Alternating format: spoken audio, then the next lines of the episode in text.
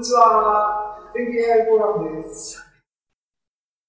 皆さんこんばんはです。今日は2021年8月25日、全景 AI フォーラムです。いつもロゴね、あの、ロゴっていうかバナー画像を作りますが、えー、作るときは1週間前、2週間前なんですね。で、出演者交渉をですね、して、えっ、ー、と、決まってたらその時のテーマとかですね、入れるんですが、今回日付だけ。ちょっとね、えっ、ー、と、ぼ、まあ僕が喋、一人で喋るっていう回にいつも通りになりました。で、今日のテンタティブなコンテンツはですね、こんな感じで、今前座パートになってますが、えっ、ー、と、第1部、本番スタート7時、イメージで、全、えー、第1部と第2部の構成にして終わりにっていう感じですけども、いつも通りですけども、第1部も第2部も、えー、私、チキが喋るパターンになっておりますね。定期的っていうか、隔月でそういう回になってますね。僕が疲れたって言うと、あの、発表者をアレンジする記憶がなくなってっていうのが2ヶ月に1回みたいな感じになってるのかな。はい。えー、っと、えー、っとですね。今日は、いつもはですね、別なマシンを、別なマシンをですね、えー、正面で見てたりするんですが、今日はちょっと配置を見えない、カメラはこっち向いてますからね。このカメラに映ってないところで、一応、コックピット的な状況を変えてですね。えっ、ー、と、そうそう、えっ、ー、とね、ツイッターのハッシュタグでコミュニケーションとかね、あの、もちろんね、あのあれなんですよ。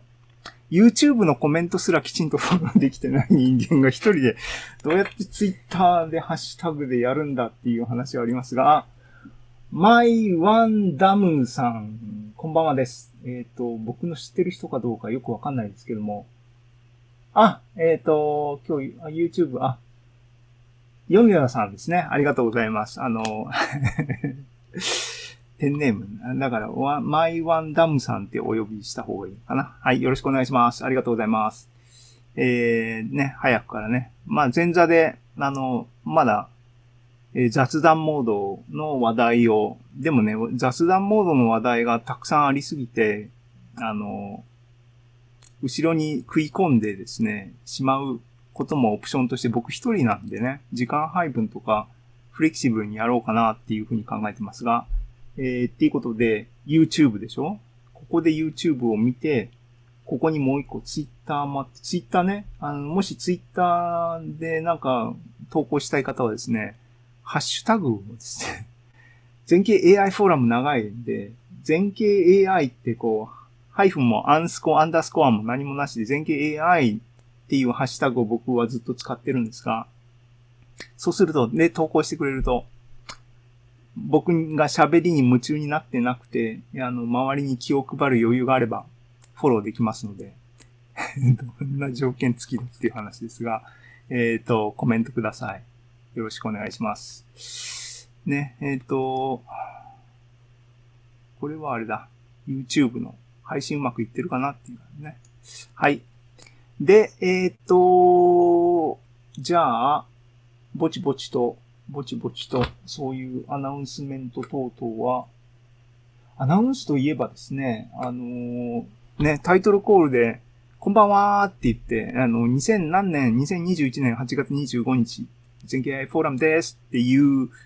えっ、ー、と、ちょっとハイテンションなイベントが始まってるぜっていう時のタイトルコールを入れてる理由は、えっ、ー、と、ビデオ配信が終わった後にビデオから音声を抜き出して、ポッドキャストにするっていう頭があって、そうわざわざね、テンション高めのシチュエーションで叫んでるんですが、っていうのは、後で終わった後にね、ただマイクに向かって吹き込もうと思うと全然このね、配信の時の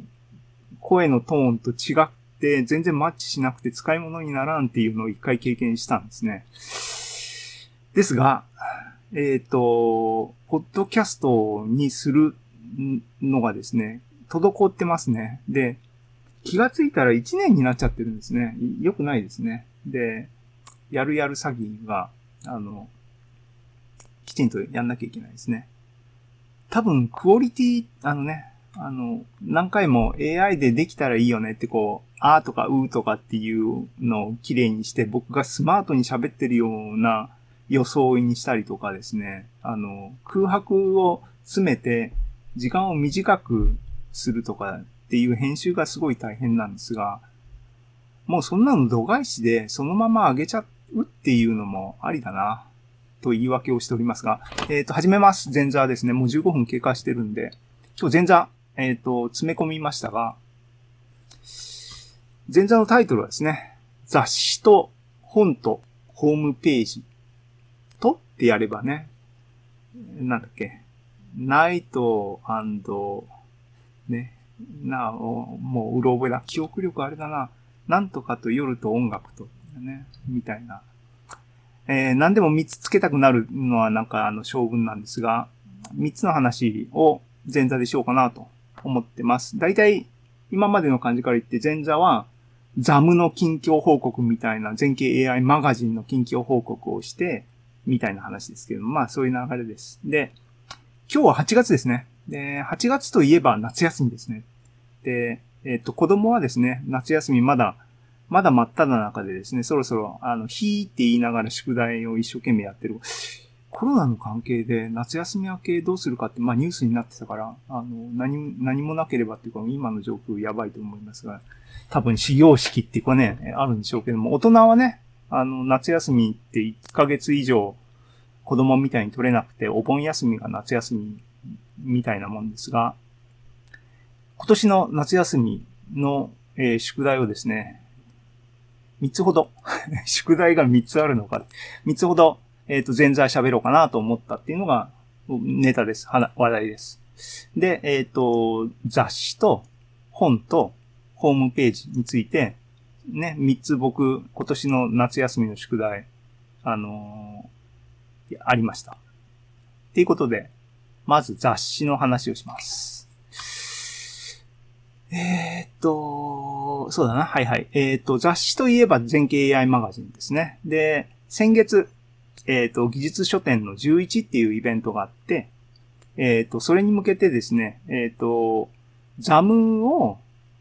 全景、じゃあ技術書店で出そうと、有料で売ろうという企画で、編集ガーッと一生懸命頑張って、あの、書き下ろしの原稿も皆さんに依頼してですね、えっ、ー、と、都合4名の方から原稿をもらったのかな僕も入れて。で、えっ、ー、と、無事に観光できました。めでたしめでたしっていうことなんですが、ね。で、イベント開始に間に合わなくて、えー、イベント終了前にですね、リアルタイムアタック頑張ってですね、イベントが、あの最高潮になる最後の連休の前までにはなんとか間に合わせて出したですけども、おかげでですね、あの、PDF 版、電子版のみで、えっ、ー、と、印刷に回すとかっていう配慮とかですね、計画が何も余裕がなかったので、電子版だけっていう今回になりましたけども、えー、その後、イベントは7月に終わりましたけども、えっ、ー、と、PDF は手元にあって、でね、えっ、と、売り物にしたんですけども、電子書籍っていうのがちょっと気になっていてですね、いわゆるですね、大手電子書籍店、書店、ありますね。そこに、そこに出すにはどうしたらいいんだろうっていうのをちょっと調べててですね、えっ、ー、と、大体電子書籍フォーマットで、に変換すれば出せる。EPUB ってやつですけども、ことが分かったんで、ちょっと試してみ、みましたよっていうお話です。ね。で、出しました。で、で、電子、大手電子書店っていうのは3つ念頭にありますが、1つはですね、Amazon Kindle ですね。で、もう1つは、えこれはどっちが上かっていうのは多分次の方が上ない。Apple の方は、あの、規模は世界的にはどうなのかわからない。国内はどれぐらいあれなんですかね。Apple Books っていう、これ、これ名前ブランディングとかいろいろ変えたりしてですね、えー、ポッドキャストもなんか、あね、アップルいろいろ今、動いてるところか動き終わったのかわかんないですけど、昔は iBooks って言ってて、えっ、ー、と、EPUB のね、あのー、編集ツールとかも iBooks なんとかってアプリがあったんだけども、今は、えっ、ー、と、いろいろと状況が変わって、Mac のね、Pages っていう、Pages っていうのは、ワードに相当するんですね。僕、パワーポだと思ったら、パワーポは、なんか別な、どうでもいいですけど、えー、Apple Books も出しました。で、えっ、ー、と、楽天ね、電子書籍といえば、もう一つ楽天、楽天ブックスありますけども、それの電子版で、コボっていう端末用に、あの、ラインナップしてる楽天コボありますと。この三つにですね、あの今回、前景ザム記法ボリューム1っていう PDF で、ラテフでね、書いたやつで PDF にしたやつなんですけども、えっ、ー、と、電子書籍化しました。結構大変っていうかですね、悩みましたっていうかね、どういう風にみんなしてるんだろう。あと、どうするのがベストなんだろう。僕、電子書籍を自分が読まない人間なんで、どういうのが求められてるのかいまいちピンとこないんでですね、どうするのかなと思いましたが、とりあえずアップしました。詳しい話は、あもう、なしで、口頭で言うことを想定してんだな、自分のプレゼンは。えっ、ー、と、どういう風な形式にしたかっていうことですね。えっ、ー、と、全景 AI マガジンは、ラテフで組んでますが、えっ、ー、と、雑誌として僕は、あの、作ろうと思っていて、ページレイアウトをいろいろ、やっぱりね、あの、見開きでこうなりたいなとかっていうのを、あの、考えて作ってるので、いわゆる、リフロー型と、えっ、ー、と、フィックスド型固定型電子書籍には、えー、二通りフォーマットがあって、端的に言うとですね、えっ、ー、と、青空文庫みたいなですね、あの、文字ベースで、えっ、ー、と、デバイスで文字のサイズを調整できて、半組もベベベって変わるタイプのパターンか、漫画のように、もうページレイアウト固定で映像として1ページ、2ページ、3ページ、4ページってくるパターンのどっちですかっていう形で。で、えっ、ー、と、全景 AI マガジンは、あの、漫画じゃないんですけども、文字のコンテンツがメインなんですけども、レイアウト的にフィックスなので、今回は漫画的にですね、あの、フィックスとフォーマットで作りました。で、Amazon Kindle にですね、そういう漫画本を作るためのツールっていうのを Amazon さんが出していて、それに PDF 壊したら、ひな形パンって作ってくれたんで、それベースで、えっ、ー、と、まず Kindle を作って、そいつから、えー、そいつからっていうかな。それをベースにして、Pages っていうアプリ。Apple に本を出そうと思ったら、そのツールを使わないと、あのね、あの EPUB で変換とかっていうのができないんですね。あの、その、Apple の、えー、クラウド版も使えるんですけども、iCloud。えっ、ー、と、Pages で組んだものをパブリッシュっていう経路になるので、Amazon は Amazon で作っといて、それベースで、えっ、ー、と、画像ベースで、Pages で雑誌を一回作り直して、出して、で、そいつが EPUB を吐けるので、吐いた EPUB を工房のパブリッシングの方に投げるっていう。なんか、あの、どうでもいい話、あの、関係ない人にはどうでもいい話をしてますが、そうやって3つ同じ、同じ雑誌をですね、出しました。ね。えっ、ー、と、技術書店で電子版1000円で売ってるので、値付けも全部どこも同じにしました。で、えっ、ー、とね、ライター志望の人とかいるんで、あの、内輪のお話お話をシェアしとこうかなと思いますが、電子書籍どこで売ったらどう、どういう風にいくらお金入ってくるんだっていう話ですね。えっ、ー、と、で、電子版の今技術書店で最初出しました、Amazon Kindle 出しました、Apple 出しました、楽天工房出しました、売値は全部同じです。えっ、ー、と、ライターさん、僕にいくらお金入るんですか？売れたら一部っていう話ですが、えっ、ー、と、技術書店さんは、えっ、ー、と、場所代20%しか取らないので、売上の8割が、あの、僕に来ます。で、Amazon が、ちょっといろいろありまして、Amazon Kindle だけで独占販売するっていう条件でなんかプロモーションのですね、なんとか Unlimited かなんか、なんか、それにオプション入れれば、えっ、ー、と、ロイヤリティのあの、が増えて70%っていうオプションがありますが、えっ、と、例えばね、技術書典で売ってるものを Kindle でも出したいみたいに独占するつもりが最初からなければ、えっ、と、ロイヤリティ35%っていう選択肢になっちゃいます。この中で一番低いですね。Amazon 取り分がでかいと。で、Apple Books と楽天工房はどっちも70%もらえます。これ見るとね、技術書店さんは、ライターに寄り添ってる、あれだなと。ちなみにこれ、あの、値段制限で、今現在はいくらだろう ?5 万円になったのかな？えっ、ー、と、の売り上げを、に届くまでは、場所代全然取らないんですよね、技術書店さんね。なんで、すごいな。だから結構、半分ボランティアみたいにやってんじゃないかなと思いますが、参考までに、えっ、ー、と、ブースっていうですね、同人系のオンライン販売サイトっていうのがあります。ここに、えっ、ー、と、僕個人で全景 AI フォーラムで出した紙の本は、えっ、ー、と、技術書店イベント終わったら紙の本売れなくなっちゃうんで、ブースの方に回してるんですが、えっ、と、そこはですね、あの、ロイヤリティっていうかですね、販売、委託販売手数料いくら取るんだっていう話ですけども、5.6%プラス22円しか取らないんですね。だから、もう90%以上もらえるっていうんで、あの、全然土俵が違います。ご参考までに ね、自分で本書いてる人っていう状況、経験値を積みましたっていう話です。はい。雑誌編のその2。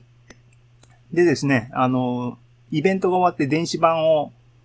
えー、Amazon 等々に出して、お経験値上がったと思ってですね。一息ついたら、まあ、あの、またですね、証拠りもなくですね。ていうか、毎月のことですけども、また、あの、印刷に回しました。んで、いつものですね。け、めちゃくちゃ安いんですよね。やっぱここね、他のところと比べてもね。なんで、いつもここに頼むことになるんですが、えっ、ー、と、ぎ、えー、ザム記法を印刷に回しました。で、えっ、ー、と、ザムは全ページですね、僕フルカラーに印刷したんですね。やっぱ白黒だとなんか残念感が大変安いんですけどね。で、でも、ザムの電子版見たらわかりますが、180何ページ。月間ザムを全部バンバンバンとバインドしたので、あの、ページ数が186ページになっていて、それフルカラーで印刷するとちょっとね、あの、ちょっと辛いので、どうしようかなと思って、あの、月刊ザムの本文は落とすっていうことで、ここにね、赤い丸で書いてあるように、書き下ろしパート抜きずり版っていう形式でですね、月刊ザムの本文は落として、表紙だけ、あの、印刷するっていう、えー、バージョンを作りました。結果ですね、本文のページがそれでも66ページになりましたが、えー、66ページの全景 AI マガジンじゃないや、えー、ザム全景 AI マガジン記法ボリューム1、えー、抜きずり版、印刷回しました。で、えっ、ー、と、ね、技術書店でバタバタしてて手が回ってなかったんですけども、すでに、えー、ザ、月間のザム記法の5月号っていうのはこの間もうできてました。で、そいつももう原稿できてるんで、あの、いつも通り、これ30何ページですけども、フルカラーで印刷袖も回しておきました。それが、先週か？今日からカウントしたら先週の出来事ですけども、えー、ね、京都のちょこっとさんから届きました。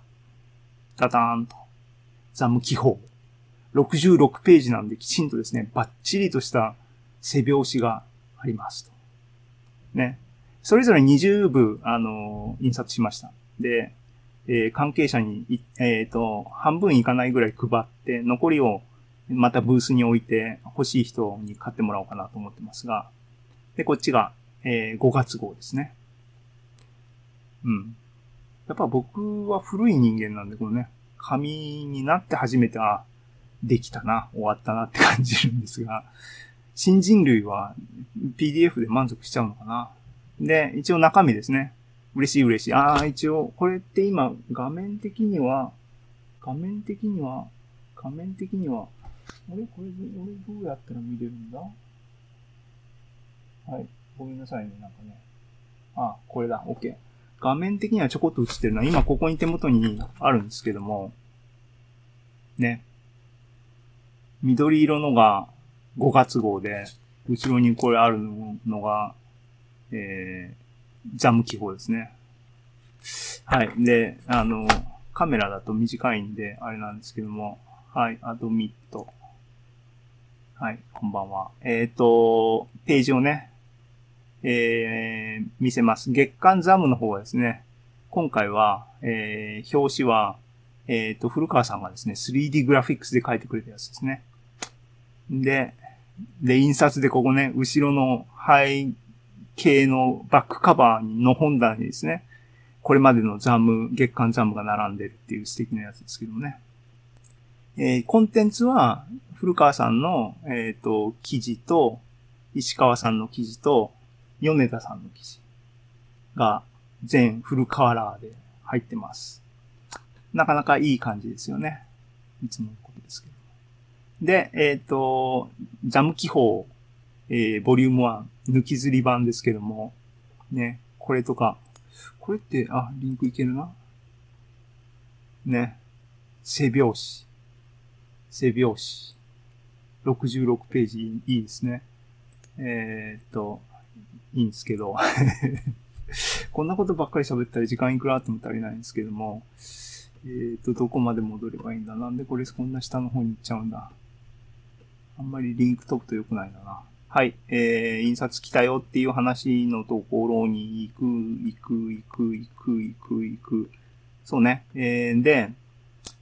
ザム記法は、あの、全ページを、あの、ちょっとお見せしない方がいいかなと思うんで、あの、僕の気に入ってる浮世絵をフィーチャーしたページをいっぱい、カラーでね、B5 の見開きだから B4 サイズでですね、浮世絵をバーンと印刷するとですね、結構フルカラーでね。で、色はね、僕が、あの、画像から適当にサイドを上げるようにとかですね、調整して鮮やかめにしてるっていうのはありますけども、いいですね。これ多分実物大よりもちょっとデカめに印刷になってるんだと思いますね。浮世絵のあれに比べると。結構じーっと絵を見てるだけでも楽しい雑誌ですよっていうあの、おすすめします。っていう、っていうですね、あの、自己満の話がありの、で、雑誌パートですね。あの、雑誌パートちょっと、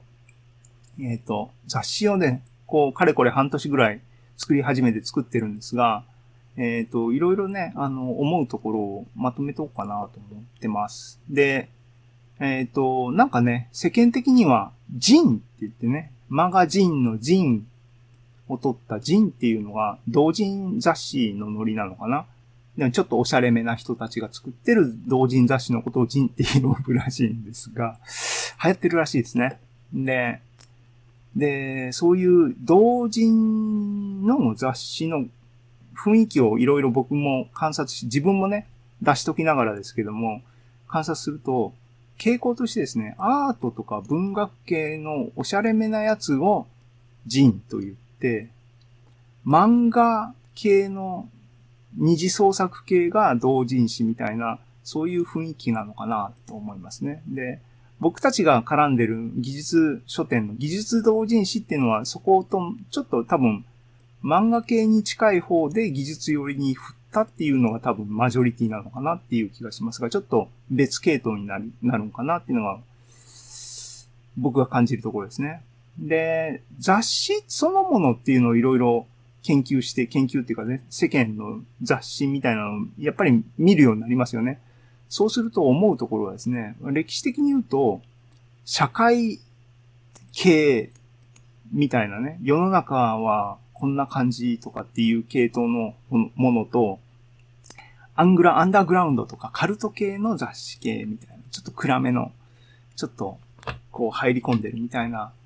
っていうのも一つなんかから世界としてあるなっていうのは見えてますね。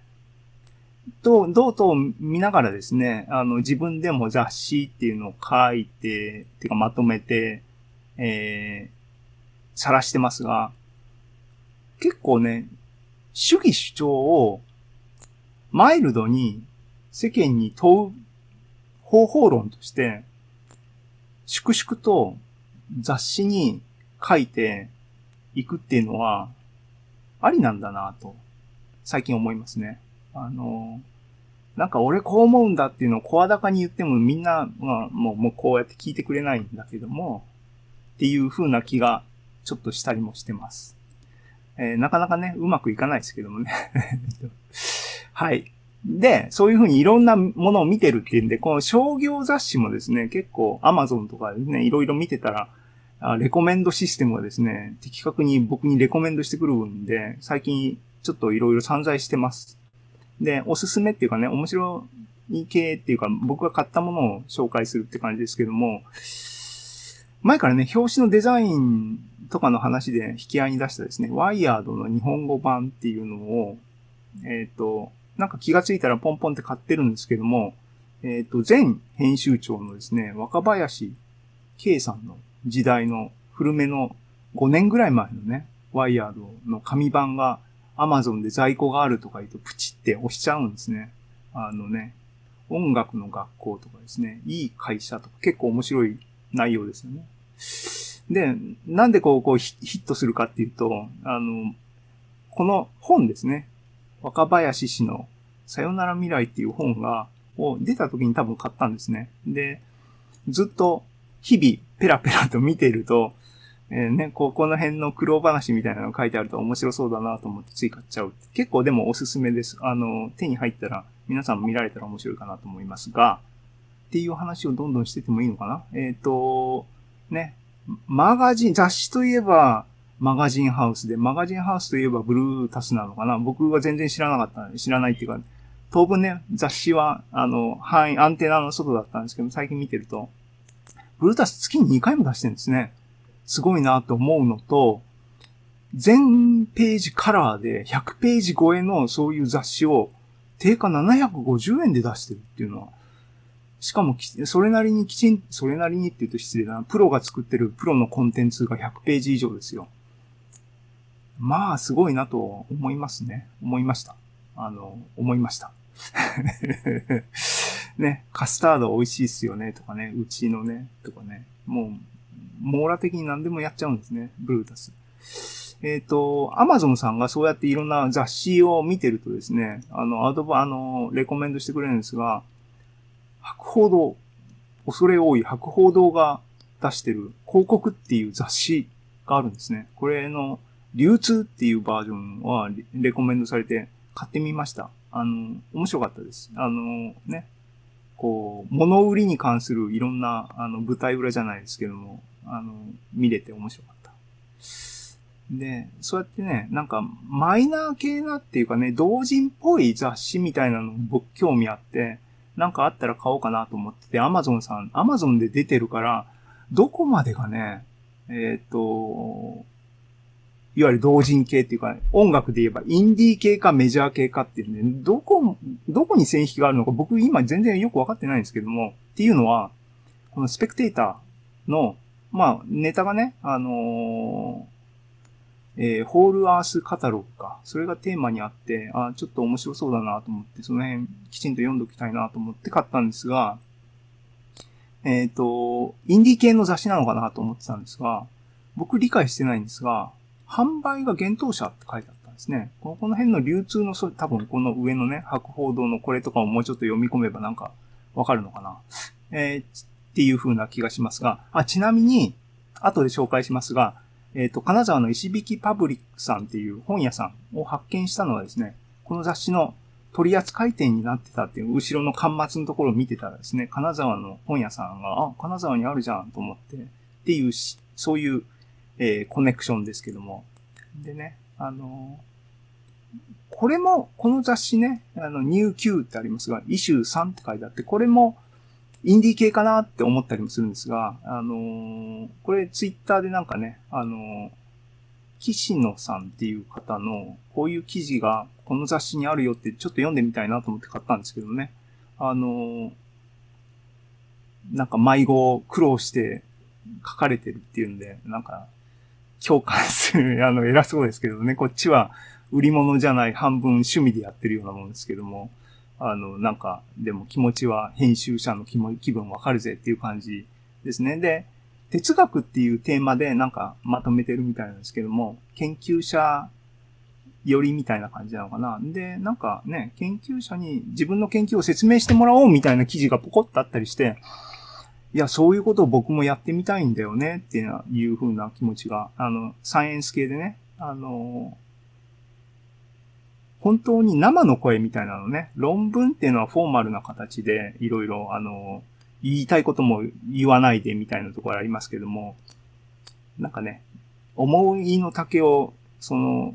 研究者の本音、サイエンティストの本音みたいなのを、ダッと出せるようなものがあったら面白いんじゃないか。しかもね、あの、声のでかい人っていうのは黙っててもツイッターとかでワンワン言うんで、あの、ほっときゃいいんですけども、真面目な、朴突な、そういうサイエンティストの殻をこじ開けて本音を聞き出すみたいなのなんかね、あったら面白いんじゃないかなって、僕は個人的には面白いと思うんで、それが、マーケットとしてどれくらい売れるのかっていうのが問題ですけどね。うんはい。で、で、このセクションのまとめですね。雑誌は作ってこそ面白いなっていうのが、今ガーガーって言ったことなんですね。で、皆さんも作る活動に、あの、コミットしませんかっていうお誘いです。あの、ね、いつでもお待ちしております。あの、書き下ろし原稿は、あの、次のですね、全景 AI、じゃあ、ザム記法ボリューム2に組み込めばいいんで、あの、絶賛原稿募集中です。ああ、ちょっとスピードアップしなきゃいけないな。まだ前座の3番目が最後かな？あ、違う。これ2つ目だ。さっさと行きよう ね。ね。